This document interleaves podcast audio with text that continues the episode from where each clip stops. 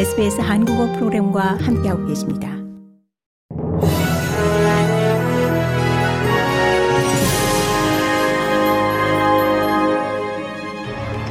(2022년 11월 30일) 수요일 저녁 SBS 한국어 간추린 주요 뉴스입니다. 스콧 모리슨 전 연방 총리의 이른바 다수 장관직 셀프 임명에 대한 견책안이 찬성 86표 대 반대 50표로 의회에서 가결됐습니다.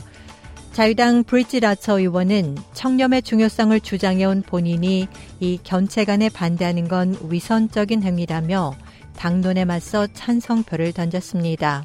I do not accept any of the explanations put forward by the former Prime Minister for his actions. and I'm deeply disappointed by the lack of genuine apology, or more importantly, understanding of the impact of these. 국가반부패위원회 신설 법안이 연방의회에서 가결됐습니다. 하원은 화요일 상원을 통과한 수정안을 오늘 통과시켰습니다. 크로스벤트 의원은 조사 중인 사안에 대해 투명성이 필요하다고 주장하며 공개 청문회 개최 요건을 낮추려고 했지만 관철하지 못했습니다. 앤소니 일바니지 연방 총리는 해당 법안의 의회 통과에 대해 정직함과 책무성, 청렴, 신뢰 승리라고 평가했습니다. 자선단체 미션 오스트레일리아가 발표한 새 보고서에 따르면 많은 호주 청소년이 미래에 대해 비관적인 견해를 갖고 있는 것으로 나타났습니다. 15세에서 19세 사이 청소년을 대상으로 진행한 21차 청소년 설문조사에서 1만 8천여 명의 응답자는 가장 중요한 국가적 이슈로 환경, 형평과 차별, 그리고 정신 건강을 꼽았습니다. 개인적으로는 경제적 어려움과 주거 불안정이 가장 중요한 이슈로 조사됐습니다.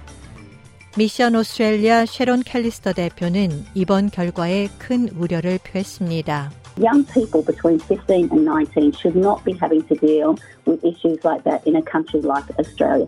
That's where we want to see a lot of focus. And Mission Australia will use this information also to help us.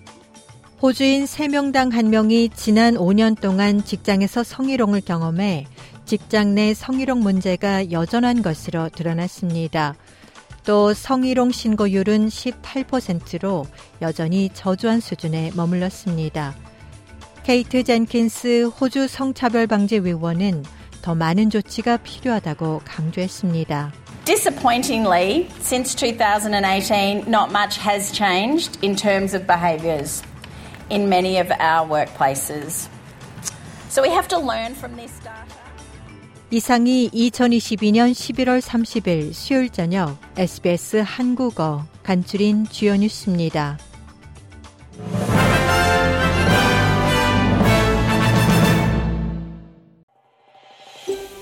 더 많은 이야기가 궁금하신가요?